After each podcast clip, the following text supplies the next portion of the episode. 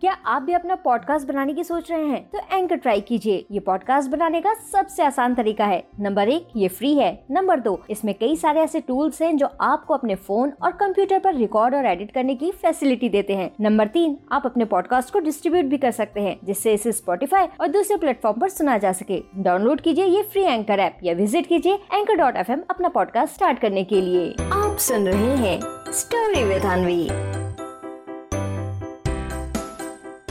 जब शेर ने खोई बंदर की बॉल। एक बार की बात है, ढोलकपुर जंगल में रुस्तम शेर यूं ही बैठा हुआ था। तभी उसके पास दौड़ते दौड़ते चंपा लोमड़ी आई और उससे बोली, हाय हाय महाराज, आप यहाँ पर बैठे हैं और आपको मैं पूरे जंगल ढूंढ आई हूँ। एक तो पहले से ही इतनी दुबली पतली हूँ और इतने चक्कर लगाकर अब तो महाराज लग रहा है कि मैं आधी हो गई हूँ। अच्छा अच्छा महाराज, जाने दीजिए। अच्छा, मैं क्या कह रही थी कि अभी मुझे रास्ते में गुलकपुर जंगल के राजा चेन्नई शेर मिले थे। वो मुझसे कह रहे थे कि कह देना अपने राजा रुस्तम शेर को कि कल उनका आपके साथ बास्केटबॉल मैच है। अगर आप हार गए तो महाराज आपको दस दिनों तक अपने इस जंगल से बाहर रहना होगा, और अगर आप जीत गए तो चेन्नई शेर रोज आपको दस दिन तक सुबह सुबह गर्मा गर्म जलेबी और समोसे देगा। अब चंपा लोमड़ी की ये बात सुनकर रुस्तम शेर पूरे जोश में आ जाता है और कैसे भी करके ये मैच जीतने के बारे में सोचने लगता है।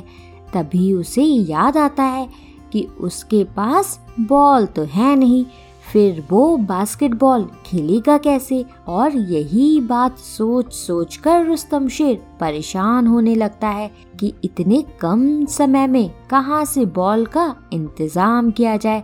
अब क्योंकि रुस्तम शेर कैसे भी करके मैच जीतना चाहता था, इसलिए वो एक एक करके सभी जानवरों के घर बॉल पूछने जाता है। लेकिन उसे जब कहीं से भी बॉल नहीं मिलती है तो दुखी होकर पेड़ के नीचे बैठ जाता है और गर्मा गर्म जलेबी के बारे में सोचकर दुखी होने लगता है। तभी उसे टक टक करती हुई बॉल की आवाज सुनाई देती है। तो जैसे ही वो आवाज की तरफ मुड़ता है तो देखता है कि मोंटी बंदर बास्केटबॉल के साथ खेलते हुए उसके पास आ रहा है। अब बॉल देखते ही रुस्तम शेर बहुत खुश हो जाता है और फिर मोंटी बंदर उसके पास पहुंचकर उससे कहता है, महाराज कीजिए महाराज महाराज, अभी अभी ना चंपा लोमड़ी ने बताया कि कि आपका चेन्नई जेल के साथ मैच है, लेकिन महाराज आपके पास बॉल नहीं है। इसीलिए महाराज मैं ना मैं ना आपके लिए अपनी ये चबचे प्याली बॉल लेकर आया हूँ। लीजिए महाराज, अब आप जल्दी जल्दी से प्रैक्टिस करना शुरू करिए। बस बस आपको महाराज मेरी इस बॉल का ना खूब अच्छे से ख्याल रखना है। वो क्या है ना, इस बॉल को मेरी मम्मी ने मुझे मेरे बल्ले पर दिया था। वैसे तो इसे मैं कभी भी नहीं निकालता, रात में इसे लेकर छोटा भी हूँ, लेकिन आपका मैच जीतना बहुत जरूरी है ना, इसीलिए महाराज आपको ये बॉल दिलाऊं। अब मोंटी बंदर की ये बात सुनकर रुस्तम शेर उससे बोलता है, अरे भैया मोंटी, तुम्हारा बहुत बहुत शुक्रिया। और भैया मोंटी, तुम बिल्कुल भी परेशान ना हो। तुम्हारी इस बॉल का मैं अच्छे से ख्याल रखूंगा, और भैया अगर जीत गया तो तुम्हें हर रोज दस दिन तक गर्मा गर्म जलेबी भी खिलाऊंगा। इसके बाद रुस्तम शेर मोंटी बंदर से उसकी बॉल लेता है और प्रैक्टिस करना शुरू करता है। अब अगला दिन होता है। चेन्नई शेर और रुस्तम शेर के बीच बास्केटबॉल का मैच शुरू होता है। फिर रुस्तम शेर एक के बाद एक बॉल को बास्केट में डालता जाता है और फिर वो मैच जीत भी जाता है। तभी रुस्तम शेर को मैच जीतता देख चेन्नई शेर तुरंत अपने मन में सोचता है कि कहीं ना कहीं रुस्तम शेर की इस बॉल का ही कमाल है जो वो मैच जीत पाया है। इसलिए मौका मिलते ही चेन्नई शेर रुस्तम शेर को जलेबी और समोसे में बिजी कर देता है और उसकी बॉल लेकर वहाँ से धीरे से जाने लगता है। अब जब मोंटी बंदर रुस्तम शेर से मिलता है तो उससे वो अपनी बॉल वापस मांगता है, लेकिन रुस्तम शेर तो खाने में बिजी था, इसलिए अब वो बॉल को मोंटी बंदर को दे नहीं पाता और बॉल के ना मिलने से मोंटी बंदर जोर जोर से रोने लगता है। फिर उसका रोना देख रुस्तम शेर को बहुत खराब लगता है। तभी वहाँ गज्जू हाथी आता है और उनसे बोलता है, मोंटी बंदर रो मत, ये लो मैं ले आया हूँ तुम्हारी बॉल।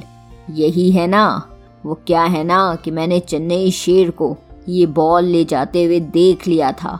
चेन्नई शेर ने पहले तो महाराज को जलेबी और समोसे में बिजी कर दिया और फिर धीरे से उनकी ये बॉल लेकर जाने लगा।